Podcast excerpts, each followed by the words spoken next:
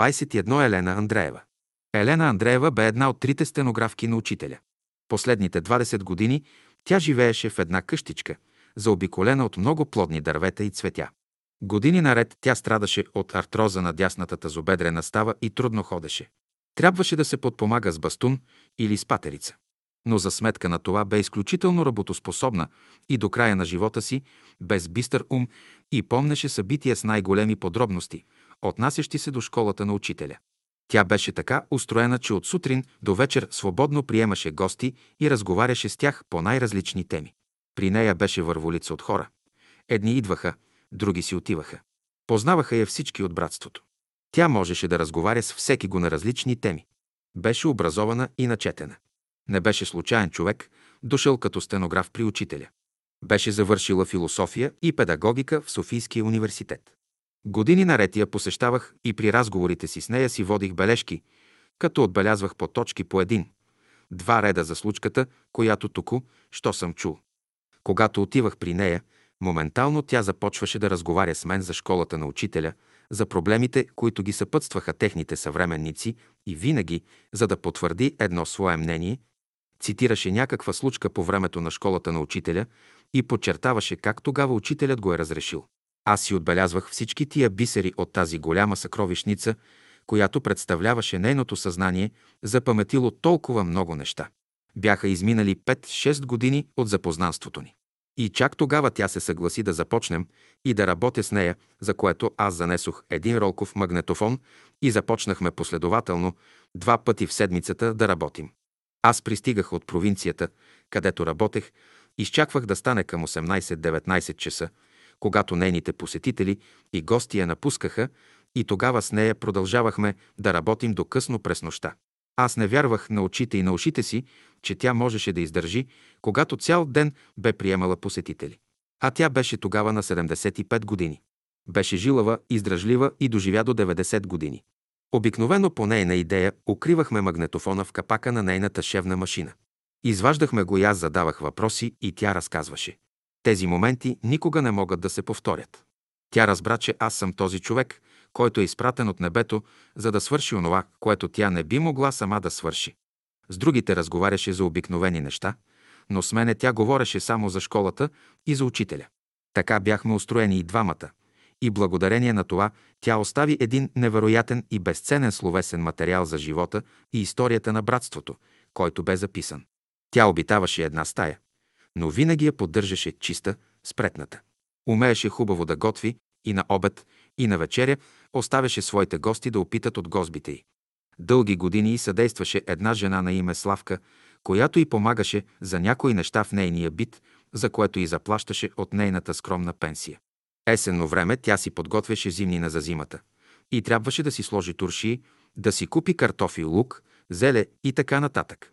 През 1983 година аз бях заминал на работа в чужбина и бях наредил на съпругата си всяка есен да се предава на Елена Андреева по 100 лева, за да си подготвя зимнина. А това правеше една месечна заплата.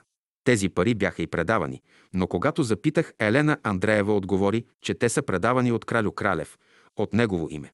Аз си показах писмото на съпругата ми, в което бе отбелязано точно, че тя е предавала в разстояние на 3 години по 100 лева от моите пари. Елена Андреева бе възмутена от това.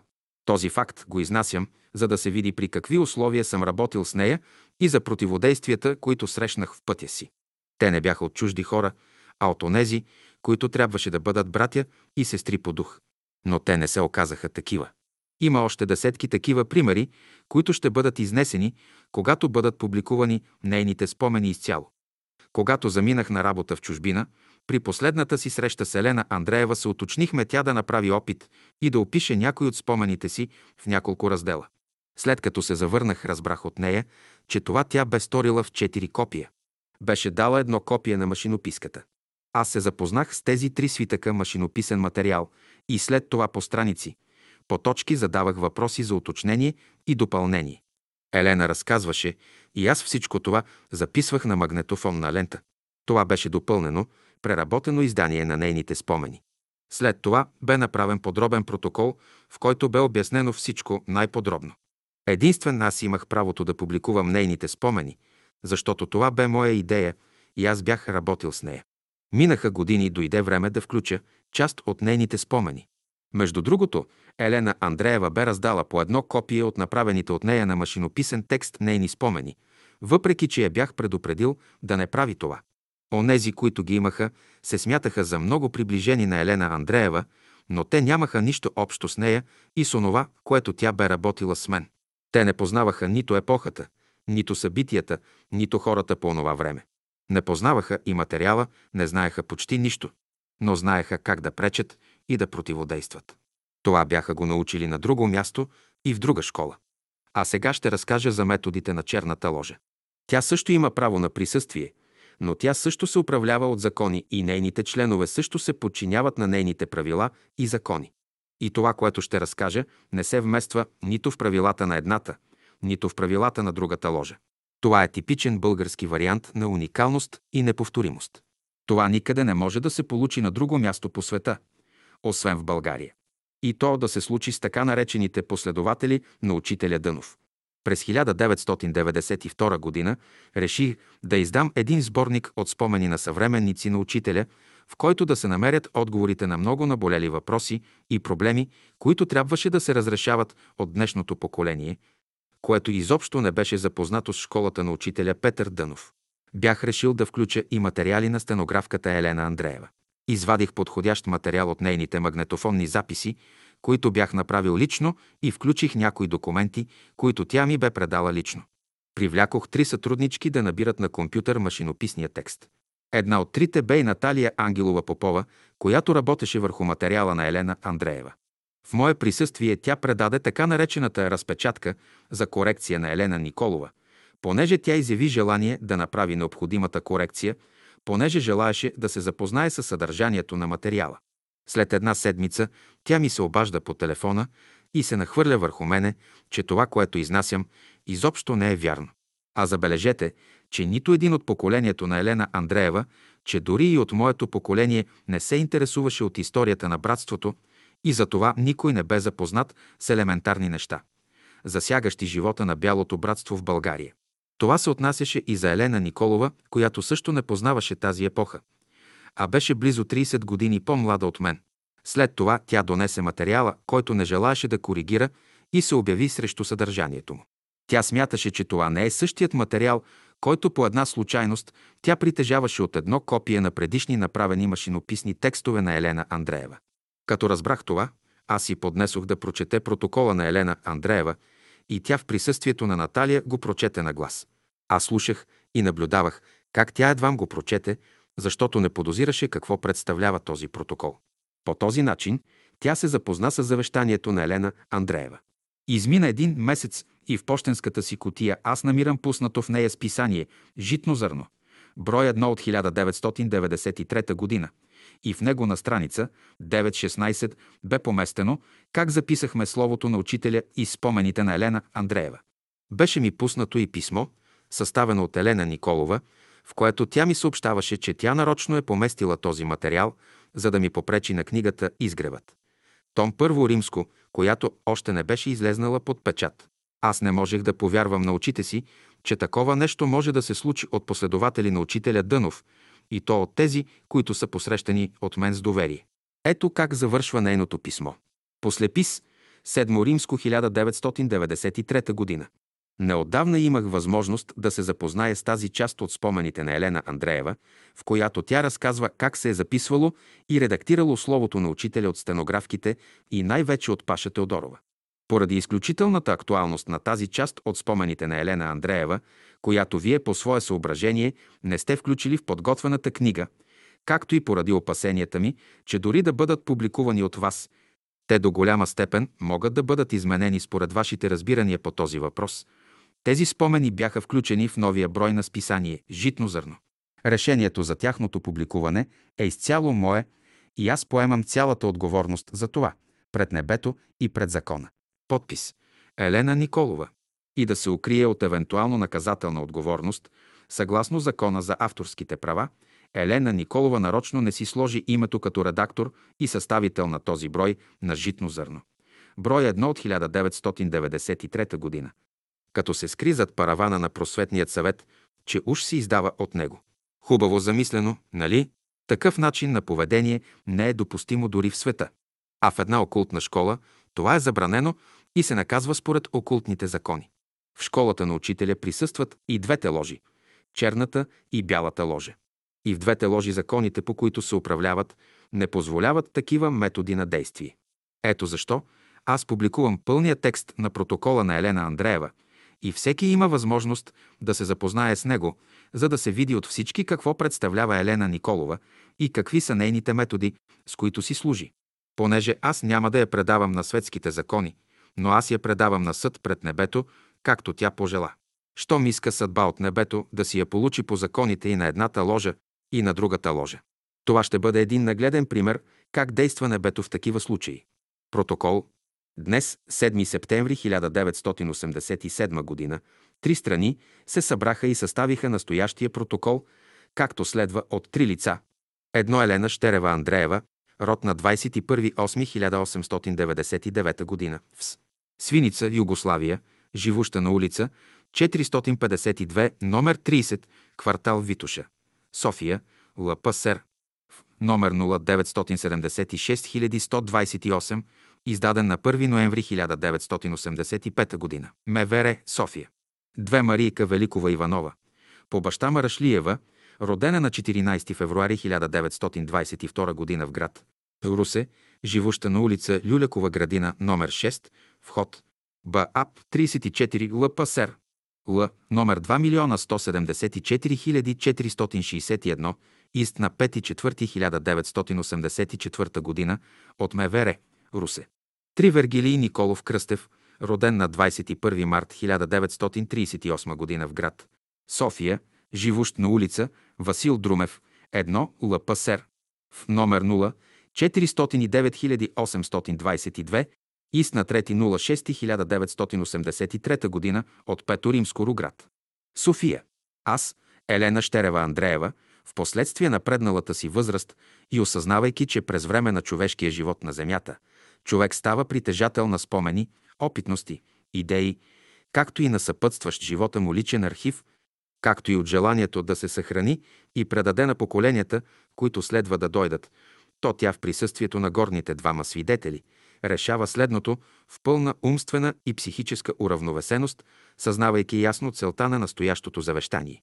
Едно предава лично на доктор Вергилий Кръстев целия си наличен и останал в оскъдно количество от различните по време обиски и иземване архив, в който са включени кореспонденция, писма от приятели и съвременници, незначителни по брой лични снимки, някои лични забележки, тефтерчета, някои печатни материали и други текущи написани неща. Две предавам по едно копие от написаните в последните ми години от 1983-1987 година спомени от пребиваването ми в школата на учителя Бейнса Дуно, които са в три отделни папки, както следва. А затваряща скоба моят роман, Б затваряща скоба образът на учителя. В затваряща скоба записване на словото на учителя Бейнса Дуно. Три в разстояние на 19 години с доктор Вергилий Кръстев съм споделяла, разказвала, разисквала и коментирала подробно за живота на школата, както и за образа на учителя, който той подробно записваше и си вземаше бележки, възоснова на които по-късно, работейки с него, успях да възстановя всички детайли от братския живот, така както го бях видяла като съвременничка, така както бях го живяла, като се стараех да изнеса нещата такива, каквито бяха в действителност. Всички тези неща са записани от него и подлежат на по-нататъчна обработка, както за написването им съм огласувала пълно доверие, както за редактирането им, така и за цялостното им представяне по форма, по стил и по съдържание. Четири в обработването на записания от него материал, той има пълната свобода за работа върху него. Но понеже това е документален разказ, имам претенцията да запазя моят стил на изложение, моят език на разказ, така че в работата, която му предстои, да се съобразява с моята философска концепция за всички проблеми, които засягам, които му са напълно познати поради многогодишния ни контакт и сътрудничество. Пет в разстояние на 19 години той бе единственият човек, който най-последователно години наред ме потикваше, подканваше ме, а понякога и твърдо категорично изискваше от мен да опише спомените си от епохата на учителя, като в целия Този период аз се задоволявах само да разказвам, а той да записва моя разказ. 6 след 1983 г., след като той замина на работа в чужбина и след уточняване с него, аз реших, че бе крайно време да опиша онова, на което бях свидетел и което до 1986 г. успях да приключа. По-късно доктор Вергилий Кръстев през 1987 г. той се запозна лично с моите спомени, които бях написала, работихме върху тях, като той лично задаваше въпроси за уточняване, но разбора по тях и коментарите само си ги записа, без да се направи ново издание върху спомените ми. Седем поради това, че той е записал един обемист материал от мен, който материал предстои да се обработи. Той има право да използва трите папки в точка 2 като основна конструкция на моето изложение и да добави всичко онова, което е записал от мен в разстояние на 19 години. Ако намери за удачно, може да изнесе написаният материал от него отделно и да го представи отделно. Той има правото да избере коя да е от двете форми, така може да избере и трета форма с единствената цел – да се изнесе всичко, което съм разказала, да го предаде точно както съм го разказвала, да го напише така и в такава форма, че да отговаря на истинността на нещата и събитията, да отговаря на моя стил и език, на моята индивидуалност и на моята личност, така както той ме познава и така както се вижда в моят разказ. 8. Доктор Вергилий Кръстев беше първият човек, на когото лично съм разказвала цялата истина за моя живот. Освен събеседник, се явяваше като изповедник и лично настояваше, че всичко трябва да се запише и документира от мен. Макар, че ни разделяше една възрастова граница от 40 години, той бе онзи, който успя да доведе до край една започната работа от преди 19 години. Много неща съм споделяла и с други приятели, но това оставаше в рамките на един разказ и пожелание на добрите и благодарни слушатели и нищо повече. За това доверието, с което го обличам, е доверие, изпитано чрез труд и работа от 19 годишно сътрудничество. Девет след като избере формата, начина и принципа на представяне на моите спомени и опитности, след като той редактира същите, след като се възползва от свободата на избора от средствата, които съм му предоставила, Спазвайки единствено истинността на разказа ми, накрая той ще представи всичко това като автор Елена Андреева, а своето име ще добави в рубриката последния надслов. Слушал, записвал, редактирал и представил за прочит доктор Вергилий Кръстев. По този начин ще се зачете неговия труд, както и истинността за нашия съвместен труд, защото без неговата намеса и настоятелност настоящето трудно би излязло на бял свят. Ако след години – десетилетия или столетия моето изложение за школата на учителя излезе под печат, то авторското право и възнаграждение да се вложи за издаване спомени на другите приятели за учителя, както и за издаване словото на учителя. Настоящият протокол бе написан след подробно обсъждане на проблеми в разстояние на период от дълги години. Но бе дошло времето да се определят времената и лицата от хора в своето истинско измерение. Беше написан в четири екземпляра. Текстът съставен от доктор Вергилий Кръстев – а написан от Марийка Великова Иванова, като един екземпляр остава в нея, а три в доктор Кръстев. Завещател, подпис. Елена Андреева, приемник. Доктор Вергилий Кръстев. 07.09.1987 година. Свидетел. Град. София. Марийка Великова Иванова. Ето така стояха нещата по документи. Черно на бяло.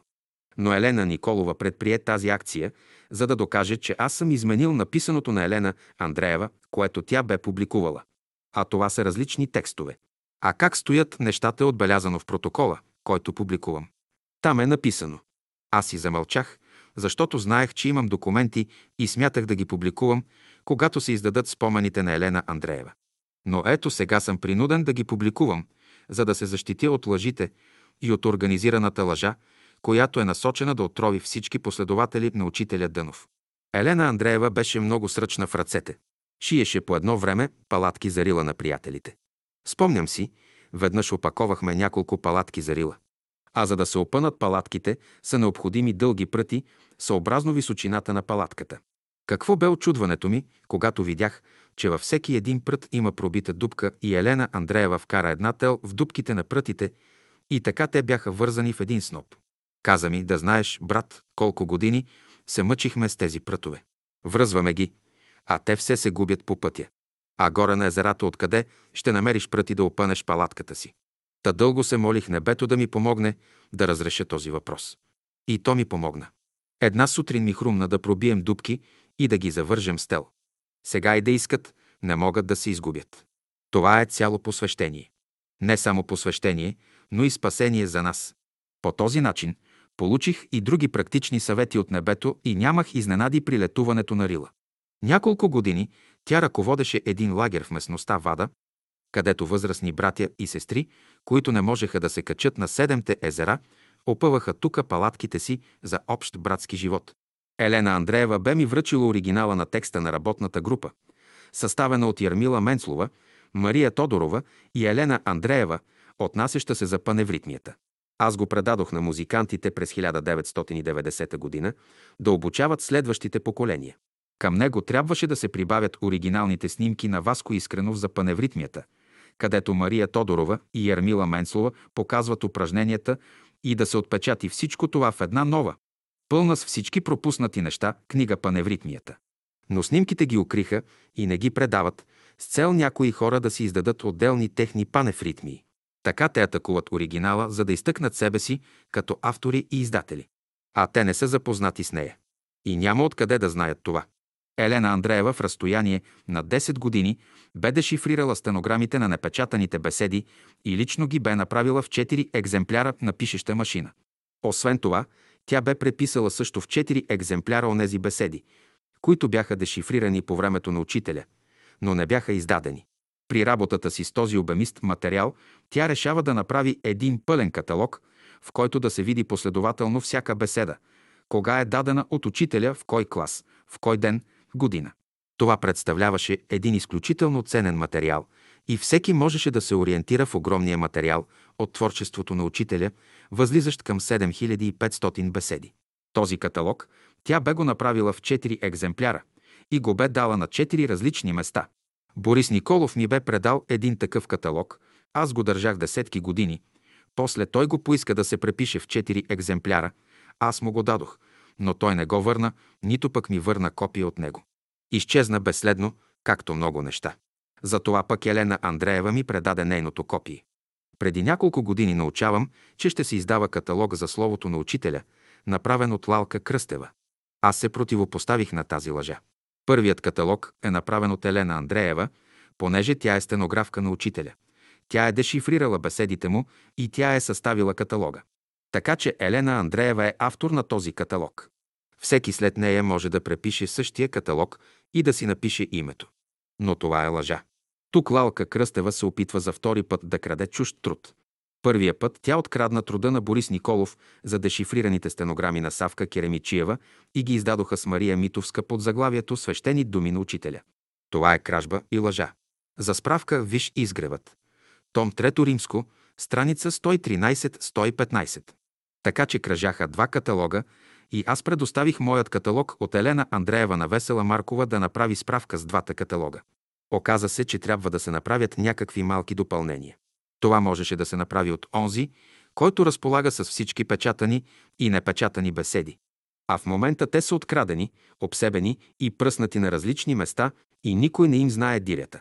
А тези, които ги държат, не знаят, че са крадени и че ще бъдат подложени да изпитват окултните закони на Словото, което е безпощадно към такива нарушения. За справка, виж. Изгревът. Том 3 римско, страница 201-206. През 1994 г. при един разговор с Асен Чилингиров, който живее в Берлин, сподели с мен, че работи върху един такъв каталог. Аз одобрих неговата идея и споделих това, което знам. През 1995 г. той отново беше в София и отново сподели с мен, че иска да финансира и издаде този каталог, като го посвещава на делото на учителя. Отговорих му на няколко допълнителни въпроси и го охрабрих да го издаде, но той срещна противодействие от уния, които считаше за най-близки и верни нему. Те го сплашиха, за да могат да го спрат, че аз единствено имам правото на печат на творчеството на Елена Андреева. Това го знаеше само Елена Николова, защото лично беше чела завещанието на Елена Андреева в моя дом и в присъствието на Наталия Попова като свидетел. Асен Челингиров беше много разтревожен, но аз му заявих, че още преди две години съм дал съгласието си да отпечата този каталог и да отбележи като автор и съставител на каталога, че е Елена Андреева, а името на Асен Чилингиров да фигурира като издател на каталога. Аз го подкрепих и защитих. Аз знаех цялата история на този каталог от преди 45 години и имената на всички лица, които се явяваха да откраднат труда на Елена Андреева. А да се издаде един такъв каталог е необходимо много време, много справки и това е една изключително трудоемка работа. И не всеки би се хванал да реализира тази идея на Елена Андреева. А дали ще излезе този каталог, ще видим. Ако излезе добре и похвала за Асен Челингиров, но ако не се отпечата, значи са взели връх онези, които си служат с лъжата и кражбата. Но те не знаят, че това слово е на Бога и че Бог е огън всепояждающ. И този божествен огън изгаря всичко нечисто отвътре и отвън, за да остане Словото на Бога в своята чистота. Защото Словото на Учителя е Слово на Бога. И защото глава на Твоето Слово е истината. Елена Андреева, като стенографка на Учителя, си завърши своята работа до край. Елена Андреева, като ученик, си разреши своите задачи. Тя остави за следващото поколение една съкровищница от нейните спомени за живота на школата по времето на учителя. Тя беше човек на духа и духът бе този, който я ръководеше. 22 организираната лъжа. През месец май 1995 г. излезе от печат книгата Изгревът на Бялото братство пее и свири, учи и живее. Том 2 римско и том 3 римско. В братски живот, издание на общество, Бяло братство, брой 3-5 от 1995 г. на страница 15 бе отпечатано едно изявление, което го препечатваме дословно, за да могат онези, които са го пропуснали, да си го прочетат и да се запознаят с една организирана лъжа, която е разпространена чрез горното издание. Изявление на управителния съвет на общество Бяло братство относно книгата Изгревът на Бялото братство пее и свири, учи и живее. След излизане на горната книга до управителния съвет бяха отправени многобройни протести. Поставен ни беше въпросът да вземем отношение като ръководен орган на общество Бяло братство. Голям брой братя и сестри негодуват срещу това, че в книгата се представят в негативна светлина дълбоко уважавани в братството личности, като Петър Димков, Жечо Панайотов и други, както и музикантите на братството. Управителният съвет изказва следното становище. Едно намира, че изрази като подписал лъжливи показания относно Жечо Панайотов, лъжесвидетелствал, психически изнасилил.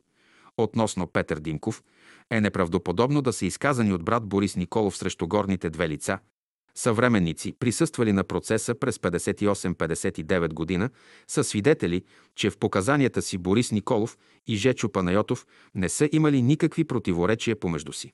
Борис Николов не е обвинил никого в нищо и с горепосочените лица е бил в най-приятелски отношения до края на живота си. Две окачествяването от доктор Кръстев на братските музиканти като продажници, които със своите деяния работят срещу школата на учителя, не отговаря на истината.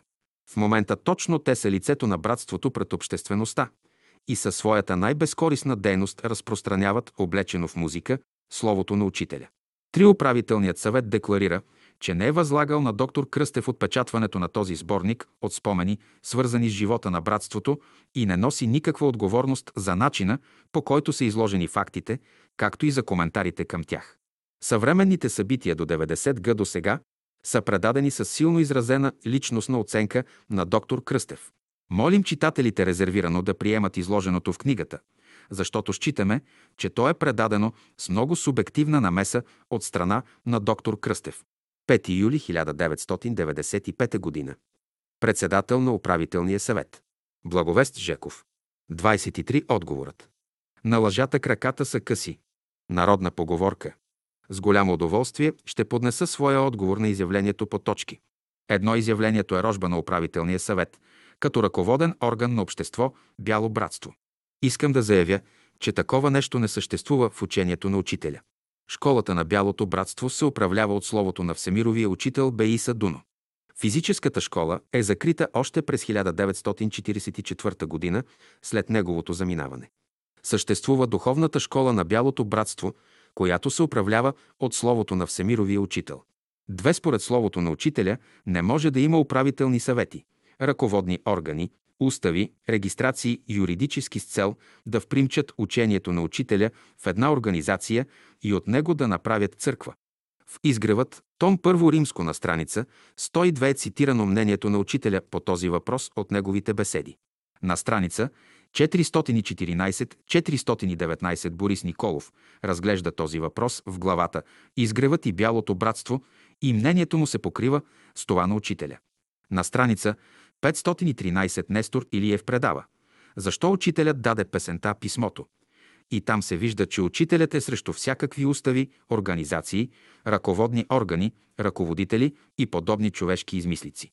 На страница 541 Елена Андреева описва в главата как и за какво бе дадена песента писмото и че писмото е отговор на онези, които се стремят да съставят устави, организации, ръководства и ръководители. На страница 332-335 том 3 римско е публикувана подробно историята за уставите, както е документирано писмото, както и документално писмо на учителя до Никола Ватев против уставите и организациите. Този въпрос е разгледан подробно на страница 339-343 в том 3 римско. Днес има още живи музиканти от времето на учителя, които могат и пеят песента на учителя писмото, а за онези, които не знаят е описана цялата история, като накрая на Айви Том е публикуван и нотният текст на писмото. Три онези, които излизат от името на управителния съвет и от името на председател – трябва да знаят, че те са едни обикновени самозванци и нямат нищо общо с учението на учителя и със словото на учителя Бейн Садун. Със своите действия те работят срещу словото на учителя и срещу духовната школа на учителя. Това всеки може да провери и да сравни деянията им с отпечатаното слово на учителя и всеки сам да си прецени. Ние цитирахме страници от томовете на изгревът, за да покажем, че тези лица не са чели изгревът. Или ако са чели, продължават да изпълняват волята на своя господар, който работи срещу Словото на Учителя. Онези, които работят срещу Словото на Учителя, са членове на черната ложа. Друго обяснение няма. Четири до сега нито един човек не е написал писмо до съставителя на книгата Изгревът. Някои неточности бяха коригирани в том четвърто римско и са цитирани имената на онези, които бяха обърнали внимание на някои факти, за което им бе даден точен отговор.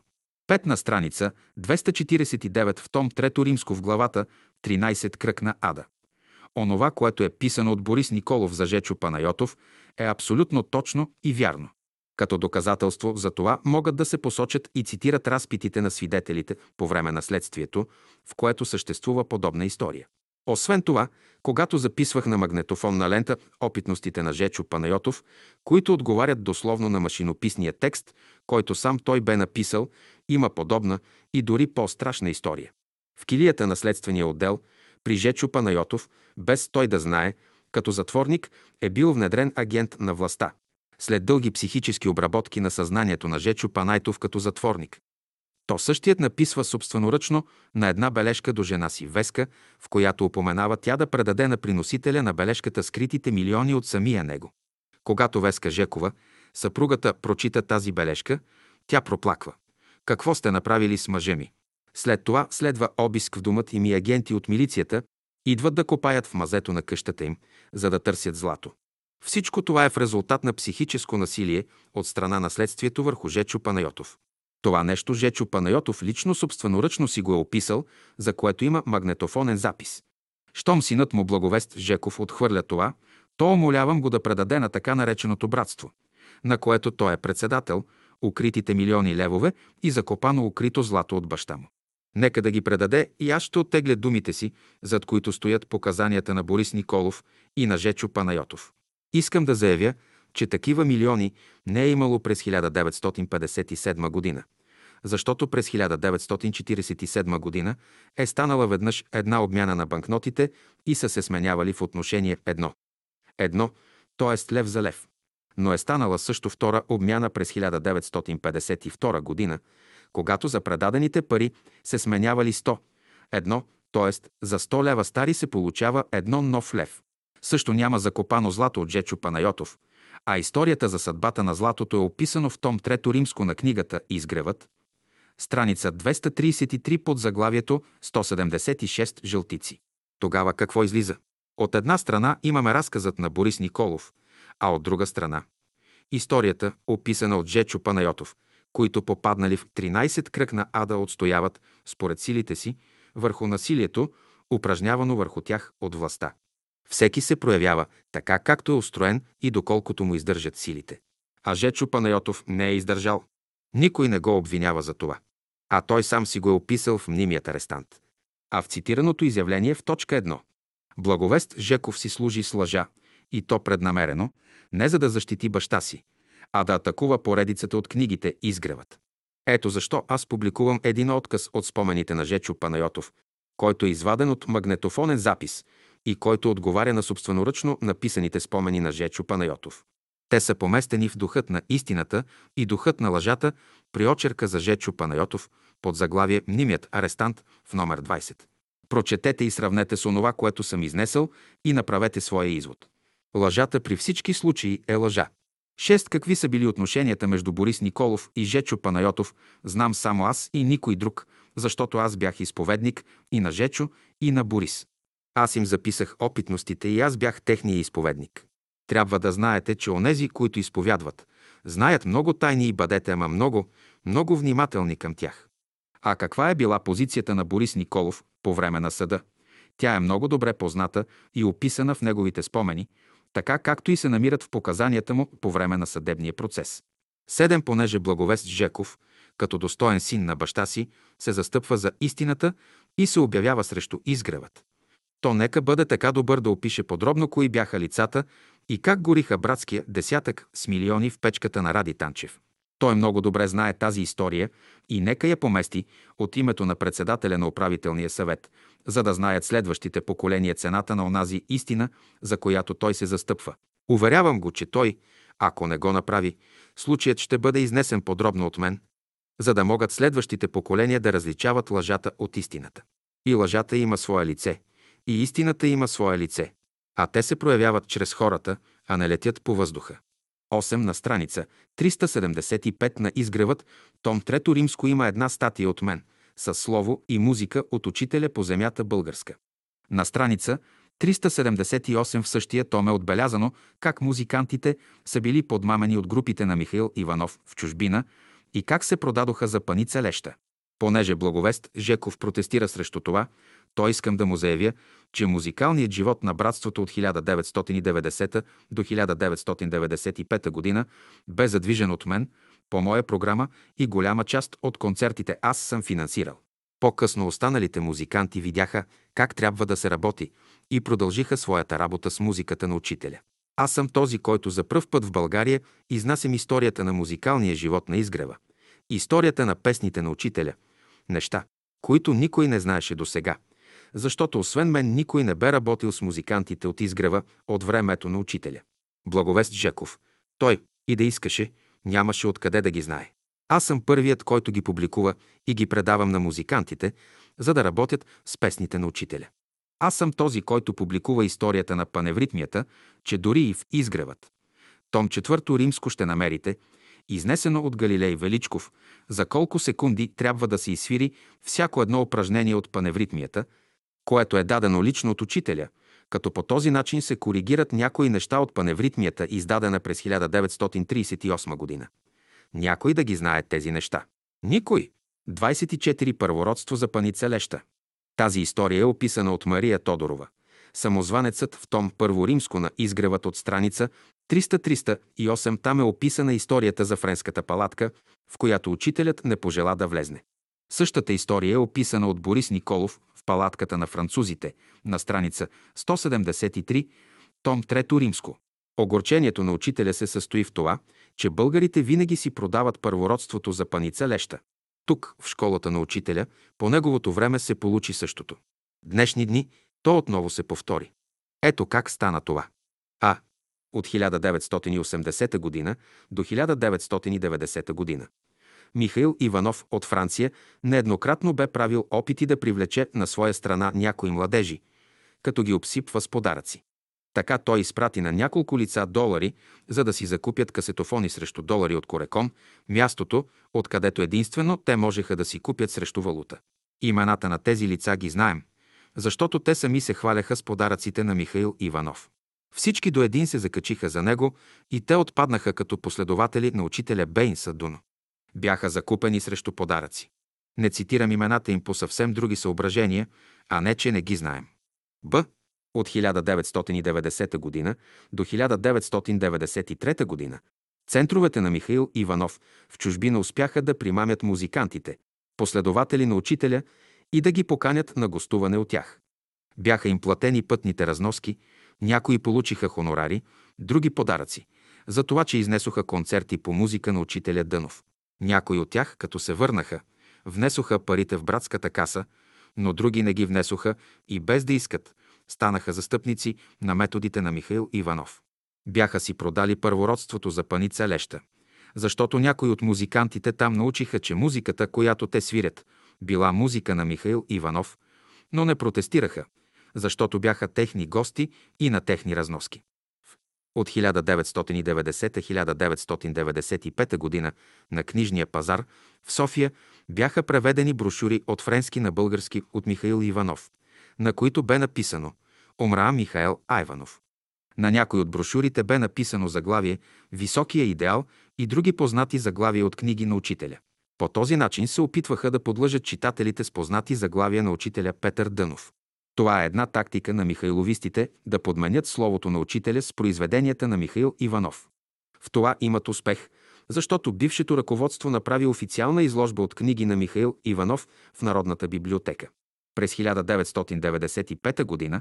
с помощта на управителния съвет, начало с Благовест Жеков, бе съдействано на французите, които подариха на Народната библиотека 38 книги на Михаил Иванов на френски, издадени от Михаил Иванов във Франция. А забележете, че според официалния каталог на Народната библиотека, там няма такава бройка томчета от беседи на учителя, издавани до 1950 година, докато е имало свободен печат. Какъв е изводът? Вместо да заредят Народната библиотека, томчета с беседи на учителя и да направят пълно течение, то сегашният управителен съвет зарежда Народната библиотека с томовете на Михаил Иванов.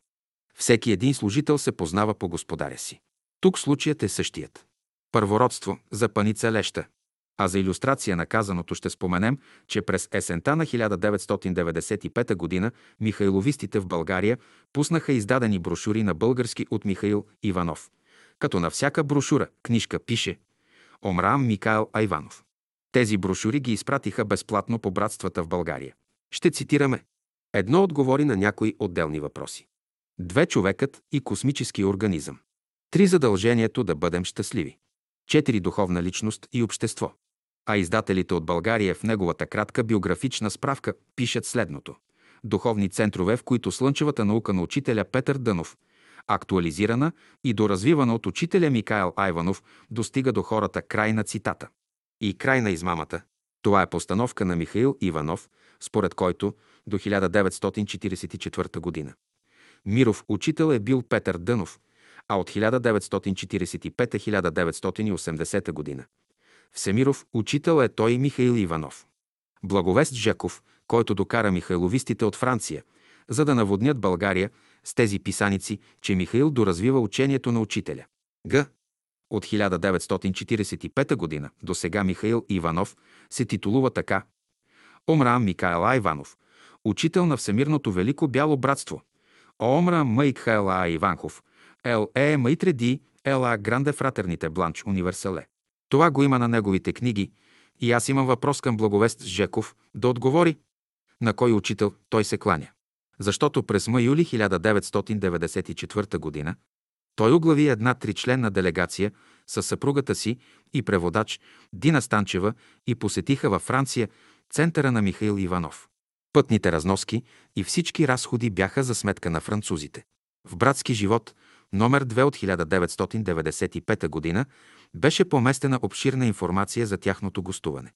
Беше споменато, че се изпълняват песни на български от песните на учителя и се играе паневритмия, но никъде не бе споменато, че паневритмията се играе в съвсем друго темпо и че на техните събрания се четат произведенията на Михаил Иванов. Нито дума за това, че има слово на учителя Петър Дънов беше публикувано едно писмо на учителя от 8ХА 1937 година до Михаил Иванов.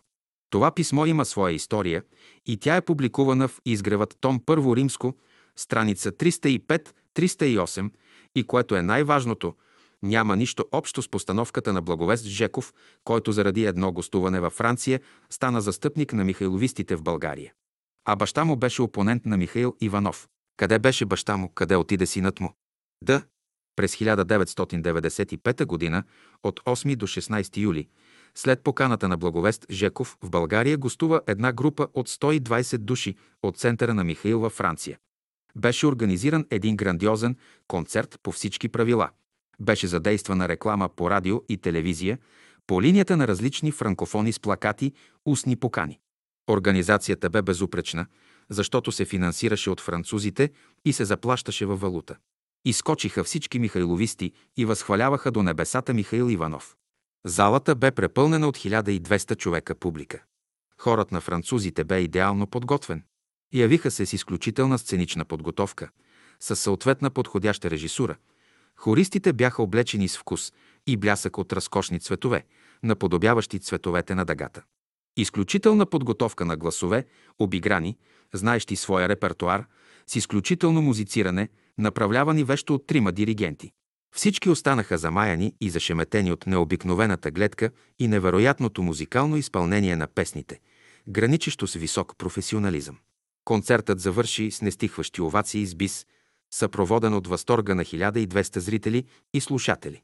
След това започнаха хвалебствия и превъзнасяния, които стигнаха до ушите на мнозина, не присъствали на концерта. Концертът бе записан на видеофилм и след това мнозина можеха да го видят и чуят. До тука добре. Но онова, което пяха французите на български, не бяха песните на учителя. Това бяха чужди по дух хармонизации, които нямаха нищо общо с духа на песните на учителя и с духа на неговото слово. Но за това никой от българските музиканти не смее да спомене. По този въпрос е описано в изгревът. Том първо римско страница 109 чужди по дух хармонизации, както и на страница 111 чужди по дух хора. Затова всеки трябва да си прочете тези неща и след това да прегледа на видеофилм целия концерт. Да, книгата я има, но михайловистите укриха видеозаписите от концерта, макар че обещаваха, че ще се продават свободно. А защо? Вероятно има причина. И което е най-интересното, нито един от музикантите, присъствали на концерта, не посмяха и до сега не са написали нито един ред като музикална рецензия, от гледна точка на техния професионален ценз за изпълнението на концерта на французите. Няма да го направят и не смеят да го направят, защото има запазени записи и всеки може да провери. Ето, това е методът на михайловистите. Показаха изключителна организация, изнесоха един изключителен концерт с превъзходно подготвени гласове, но пяха чужди по дух хармонизации на песните на учителя и този дух вече тръгна по България. Разнесен с аплодисменти и овации и всички ще видят след това последиците. Какво значи измяна към словото на учителя и към песните на учителя? Защото окултни закони управляват школата му. Е, на страница 382 на изгревът. Том 3 римско е отбелязано, че през есента на 1995 г. българските музиканти трябваше да реализират един завет на учителя и да изнесат един концерт в зала България от негови песни. И вместо това да го направят и първо българите да изнесат такъв концерт в зала България, то някои се продадоха за паница леща и докараха французите да изнесат първи такъв концерт в зала България и да изпеят на българите чужди по дух хармонизации и да докарат духът на Михаил Иванов, духът на Омраам Микаел Айванов, който е представител на черната ложа и по-подробно. Виж на страница 308 от изгревът. Том Първо Римско а този, който ги докара, бе Благовест Жеков с неговата съпруга. Същото бе отразено подробно в Братски живот, номер 6 от 1995 година. Мога ли да запитам, защо си продадоха първородството за паница леща и докараха французите, те да излязат първи в зала България? Чакам отговор. Ж. Многобройната френска група бе надлежно инструктирана от някой българин, и то Михайловист, и всички казваха едно и също нещо. Ние сме ученици на Михаил Иванов, а Михаил Иванов пък е ученик на учителя Дънов. Изключителен ход за заблуждение на наивници. Но до вчера Михаил Иванов говореше друго, а неговите последователи, когато дойдоха през 1993 година на Рила, говореха точно обратното, че Михаил е мировият учител. И понеже излезна изгревът. Том първо римско, то мнозина видяха как са нещата. Но последователите на Михаил Иванов в България, воглаве с благовест Жеков, се опита да организира всички музиканти, за да се подпишат под едно възвание срещу мен. Някои от музикантите, с които съм работил, отказаха да подпишат. Но други, които бяха гостували на михайловистите в чужбина и бяха получавали хонорари и подаръци, се подчиниха и се подписаха. И оттам започна падението на едно талантливо поколение музиканти. Целта на организираната атака на Благовест Жеков бе да се отхвърлят поредицата от томове на изгревът, които бяха излезнали, за да се разчисти пътя на михайловистите, които идеха на кон церт в България. Ето това е важното да се знае и да се помни. За след зашеметяващия концерт от французите, българските музиканти решиха да им покажат какво могат пък те като изпълнители и затова решиха да изнесат един концерт на французите в хотела, в който бяха отседнали. А това беше хижа Монтана на Витуша. Онези, които се явиха, бяха Йоанна и Георги Стратеви, Благовест и Елена Жекови, Божанка и Петър Ганеви, Добринка Ставрева, Емил Съев, Ина Дойнова, Петю Цанов. И по такъв начин всички музиканти влезнаха в френската палатка, в онази палатка, в която учителят не пожела да влезне през 1939 година. Вместо музикантите да направят същия концерт в зала България и да поднесат музиката на учителя така както се е изпълнявала по времето на школата на учителя и да напълнят залата с 1200 души зрители, то се завряха в онази планинска хижа, където бяха отседнали французите – която се равнява символично на френската палатка, и така си продадоха първородството за паница леща. И което е най-важното, аз лично предупредих музикантите да не позволяват михайловистите първи да влезнат в зала България. Не послушаха. Предупредих ги да не влизат в онази хижа и да се излагат и да се компрометират, защото учителят не пожела да влезе във френската палатка. Отново не послушаха. Направиха си своя погрешен ход под чуждестранно давление. Затова условията на това талантливо поколение, които трябваше да работят до 1999 г., ще бъдат отнети поради нарушаване волята на учителя Дънов. А как това ще се сбъдне, всеки ще има възможност да го провери. Главната вина за докарване французите, Михайловисти в България носи благовест Жеков. И той ще понесе последствията за това. Той докара чужди по дух хармонизации в България. А това е духът на Михаил Иванов. Духът на Михаил Иванов няма нищо общо с словото на всемировия учител Беин Садуно и с неговата школа. Всички, които се подчиниха на своя цар Михаил Иванов, имат вече свой господар, и това е духът на самозванеца Михаил Иванов. А това е духът на заблуждението. А моят цар е облечен със Святия Дух и носи Словото на Бога и се нарича Всемировият учител Бейн Садуно. И аз съм този, който ви показа кой е Всемировият учител Бейн Садуно и на страница 41 от том 2 римско на изгревът ще може да прочетете кои са 12 скрижали на Бейн Садуно. Ще цитирам 12 скрижал. Всемировият учител е изпратен като Божи цар и свещеник Христос, Господ на господарите, за да стори волята на вечният Бог Яхова, Отец на бъдните векове, Господ славни, силни, Господ на любовта, всю и във все. Всемировият учител на Вселената е Бейнса Дуно. Амин. 25. Изгревът и тресавището. Тази история датира от времето на школата на учителя. Тя ми е разказана от Мария Тодорова и я има в нейните спомени. Но тук ще разкажа накратко за въвеждане на читателя в онова, което ще прочетете в следващите страници. През времето на школата на учителя един от неговите последователи, Никола Нанков, завежда при учителя един свой познат и гарантира за него. Обикновено този, който завежда при учителя някого, трябва да гарантира за него и да бъде негов гарант пред учителя. Никола Нанков се гордееше, че е гарантирал за този свой познат, защото той бил оправдал доверието му. Този негов познат е бил Петър Димков, всеизвестният природолечител, познат както в братските среди, така и в цяла България. Петър Димков веднъж отива при учителя Дънов и го запитва, «Учителю, мога ли да дойда на изгрева и да си построя тук жилище?»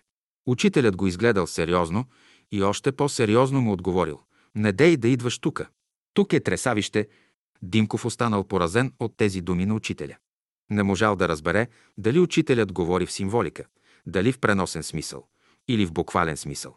Но Димков разбрал, че освен изгревът има и тресавище и тези двете неща се намират на едно и също място. Този случай Петър Димков многократно го е разправял на различни хора и съвременниците на учителя още го помнят, лично разказан от него. Така че Дали човек се намира в изгревът или в тресавището? То зависи от самия човек, защото тези две неща се намират на едно и също място. Едното е възход нагоре, а другото е падение надолу. Това се извършва като процес в самия човек. А сега ще ви представим нагледна картина за верността и изключителната опитност, която е имал Петър Димков с учителя. В издание «Братски живот», брой 3-5 от 1995 година на страница 15 е публикувано отворено писмо, подписано от 10 човека. Затова, за да не остане прикрито и потъне в забрава това отворено писмо от следващите поколения, аз съм принуден да го публикувам изцяло, за да се запознаят всички, че наистина съществува на едно и също място и изгревът, и тресавището. Отворено писмо до членовете на общество Бяло братство. Любезни братя и сестри, считаме за свой дълг да вземем отношение по въпроса за истинността на информацията, изложена в книгите Изгревът на Бялото братство пее и свири, учи и живее издадени от доктор Вергилий Кръстев през 1993 и 1995 година. Тези трудове са плод на една значителна по обем събирателна дейност, обхващаща издирването и съхранението на лични архиви на редица братя и сестри от братството от по-възрастното поколение, анкети и многобройни разговори с тях, снимков и музикален материал из живота на братството с учителя, както и оригинали на непубликуваното слово на учителя. Тази дейност, извършена от доктор Кръстев в продължение на дълги години, сама по себе си буди респект и уважение. Вероятно, той я счита за призвание на своя живот, защото с изключителна всеотдайност и с цената на много труд и усилия е създал архив с уникална стойност, един от най-богатите лични архиви с братски материали. Възниква обаче въпросът – с каква цел се прави архив на братски материали и защо ги считаме за ценни? Естествено, защото те имат отношение към бъдещите поколения и защото съдържат информация, която представлява интерес за тях. Следващият въпрос е как тази информация трябва да бъде представена на другите. Първото задължително условие, когато става дума за публикуване на архивни материали е те да бъдат предадени достоверно. Само тогава можем да говорим, че дадено издание е документално. Тоест има стоиността на една истинно и вярно поднесена информация, заслужаваща да стане достояние на бъдещите поколения. Ако съставителят на даден сборник с архивни материали прави коментари върху разглежданите събития и факти, те непременно трябва да бъдат разграничени от документа, за който става дума, бил той писмо, спомен или каквато и да е друга устна или писмена информация, и трябва да бъдат подписани с неговото собствено име. В противен случай съставителят рискува неговото издание да загуби всякаква стойност и да се превърне в обикновен фалшификат. Човечеството с векове е установило норми и определена етика, когато се публикуват исторически факти и събития или архивен материал с документална стойност. Всеизвестна истина е, че историята се гради от факти, а факт е това, което действително е станало, а не това, което някому се иска да е станало. За съжаление, в книгите на доктор Кръстев, които претендират със своя обем и важността на проблематиката си, да представят в определен аспект историята на братския живот около учителя, е трудно да бъде разграничено кое е историческо събитие, кое се описва и кое е собствено мнение на съставителя върху това събитие. Не е ясно, например, в спомените на братята и сестрите, които доктор Кръстев публикува, докъде дадената мисъл е изказана от автора на спомена и откъде започва да говори доктор Кръстев през устата на разказвача. За отбелязване е, че повечето от разказващите мемуарите си са вече жители на отвъдния свят, така че не биха могли да се защитят. Така се получават изключителни парадокси, злепостяващи и представящи в погрешна светлина братя и сестри, които имат отдавна утвърден престиж в историческата памет на нашето общество. Можем да споменем имената на Елена Андреева, Борис Николов, Катя Грива, Петър Димков и много други. Нима някой от тези, които отблизо познаваха сестра Елена Андреева, ще повярва, че тя е изричала заплахи и закани към събратята си, като някой старозаветен пророк, обричащ на гибел нечестивците. Том Първо Римско. Как ще повярваме в написаното за брат Петър Димков, за когото целият български народ знае, че работеше абсолютно безкорисно и че е спасил и помогнал на хиляди нещастни болни, ръководен единствено от свещения огън на любовта, която бликаше от сърцето му. Том Трето Римско. Защо брат Димитър Грива трябваше да си отиде на тъжен от този свят? Огорчен от нелепиците, писани за сестра му Катя Грива. Том Първо Римско. Азбучна истина за всеки един, който по-добре е запознат с Словото на Учителя, е изказаната от самия него мисъл, че Христос е глава на бялото братство. Известни са редица мисли на Учителя за Христа, които категорично определят неговото отношение към Христа и това отношение считаме за излишно тук да коментираме. Как да си обясним тогава спомена на брат Ангел Вълков, разказан чрез доктор Кръстев, който считаме за коштунство да цитираме. Едва ли е необходимо да привеждаме още примери. Книгата на доктор Кръстев изобилства с такива, за да иллюстрираме абсолютната безпочвеност на редакторските вмешателства на доктор Кръстев в публикуваните от него материали. Всъщност, такава недопустима некоректност от страна на съставителя в никакъв случай не може да се нарече редакторска намеса, защото тя, колкото и несполучливо да бъде направена, по регламент цели текстът да спечели от обработката. В случая на издадените от доктор Кръстев книги, за съжаление се натъкваме на нещо много повече от едно несполучливо редакторство. Става дума за едно скрито съавторство, чиято цел вероятно най-добре е известна на доктор Кръстев, но това съавторство намалява изключително много стоиността на публикуваните материали, като принизява четивото до равнището на клюката и непроверения слух. Вярно е, че истината не се нуждае от защита, мисъл от учителя. Но не носим ли отговорност пред младото поколение, което сега идва в братството и което никога не е чувало имена като Елена Андреева, Борис Николов и Петър Димков? Какво мнение ще си състави то за тях, като прочете написаното в тези книги и повярва в него? А какво да кажем за паметта на тези светли брати и сестри, които всички обичахме, почитахме и дълбоко уважавахме? Не е ли срамно да търпим в братството да се разпространяват такива писания за тях? Такава ли ще бъде нашата благодарност за тях, за това, че те посветиха живота си в служба на другите? Не е без значение и фактът, че в очите на българската общественост и по-специално по-будната в духовно отношение интелигенция към братството и към идеите на учителя има едно преобладаващо позитивно отношение. С книгите на доктор Кръстев, поради специфичния за него начин да предава иначе толкова интересна информация, братството определено се компрометира в очите на българската общественост и ние справедливо си задаваме въпроса. Дали пък това не е една от целите на доктор Кръстев? И накрая, когато пишем история на братството, не трябва ли да си спомним съвета на учителя? Да спираме вниманието си върху положителната страна на нещата. Нали учителят още в настоящето преобръщаше всичко в добро? Той ни учеше, дори когато се налага да изнесем публично погрешката на някого, това да се прави с максимална деликатност и любов. Кому е нужно едно съчинение по история на братството, изпълнено с упреци и критика, с негативизъм, дори и да са правили своите погрешки, така както и ние днес правим своите, братята и сестрите около учителя никога не биваха заклеймявани от него за грешките си. Той само с безкрайно търпение им показваше как разумно да ги изправят. Той вярваше на доброто и на божественото във всяка душа и с него работеше. Сега ние се обръщаме към доброто в душата на доктор Вергилий Кръстев. Благодарим му за голямата събираческа работа, която е извършил. И пожелаваме Бог да внесе в сърцето му повече топлина и любов, а в ума му повече светлина, за да може и той да вижда доброто около себе си и да го прилага. Божанка Ганева, Мария Майсторова, Атанаси Янчев, Петър Ганев, Людмила Димитрова, Величка Драганова, Елена Николова, Йоанна Стратева, Иван Цветинов, Стевка Калименова. Пъточка П. Като управител на издателство Бяло братство съм длъжна да направя достояние на цялото братско общество, че благодарение на доктор Кръстев, който ни предостави оригинали на непубликувани текстове от учителя, бяха подготвени и отпечатани следните издания.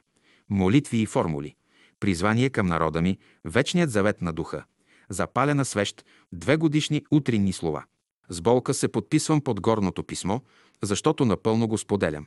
Доктор Кръстев извършва една наистина колосална работа в името на учителя, но вживявайки се в ролята на прокурор и съдник на братството. Той стига до крайности, които е трудно да приемем, че са за наше и общо добро. Елена Николова,